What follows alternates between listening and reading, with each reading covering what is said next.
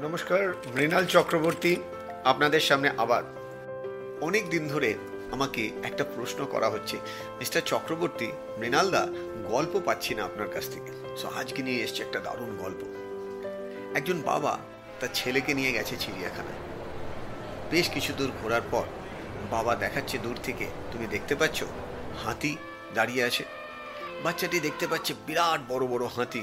সুর নিয়ে, দাঁত নিয়ে এরকমভাবে দোলাচ্ছে। বাচ্চাটা খুব খুশি।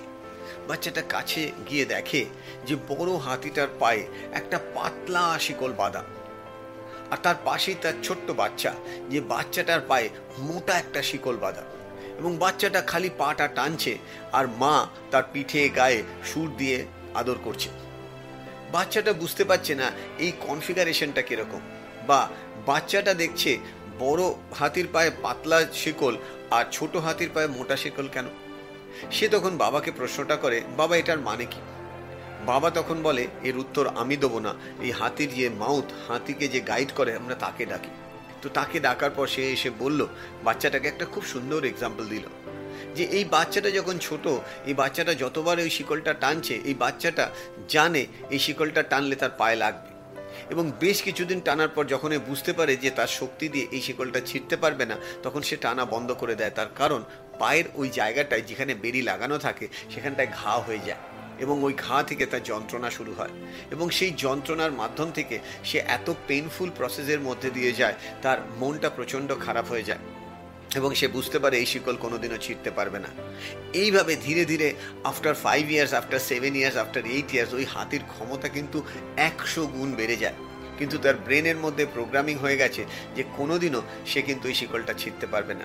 এবং ওই যে মা হাতিটা দাঁড়িয়ে আছে, সেটা হচ্ছে তার পরিণতি। মা হাতিটার পায়ে ছোট্ট একটা শিকল বাঁধা, কিন্তু মা হাতিটার মায়ের প্রোগ্রামিং হয়ে গেছে মাথায় যে আমি কোনোদিনও এই শিকল ছিঁড়তে পারব না। এটা একটা রিয়েল সিচুয়েশন আমাদের লাইফেও কিন্তু এরকম মেন্টাল ব্যারিয়ার আমরা বেঁধে রাখি। আমরা অনেক সময় মনে করি, আমি তো ভালো কথা বলতে পারি না, তার মানে আমি জীবনে সফল হব না। আমি তো ভালো দেখতে নই, তার জন্য আমি সফল হব না। আমার বাবা মা তো খুব বড় লোক নয়, সেই জন্য আমি সফল হব না। ঠিক এই রকম এগুলোকে ইংলিশে বলা হয় মাইন্ড ব্যারিয়ার আমরা যেরকম খাতাকে দেখেছি বেরিয়ার করা থাকে না, খাতাকে বাঁধা হয় স্পাইরাল বাইন্ডিংয়ের মতো, মতন, ঠিক সেরকম মাইন্ডকেও আমরা সেরকম স্পাইরালি বাইন্ড করে রাখি। আর সেই বাইন করে রাখি বলেই অনেক ক্ষেত্রে আমাদের সফলতাটা আসতে পারে না।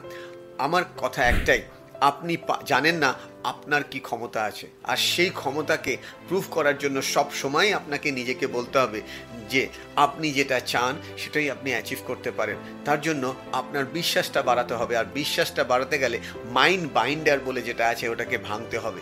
আর ভাঙার জন্য নিজেকে সবসময় বলতে হবে যে, বোঝে সে খোঁজে। যে খোঁজে সে পায়। তো আপনার বোঝা আর খোঁজাটাকে একটা লাইনে রাখুন, আপনি যেটা চাইবেন সেটাই পাবেন। নমস্কার আবার গল্প নিয়ে পরে আসছি।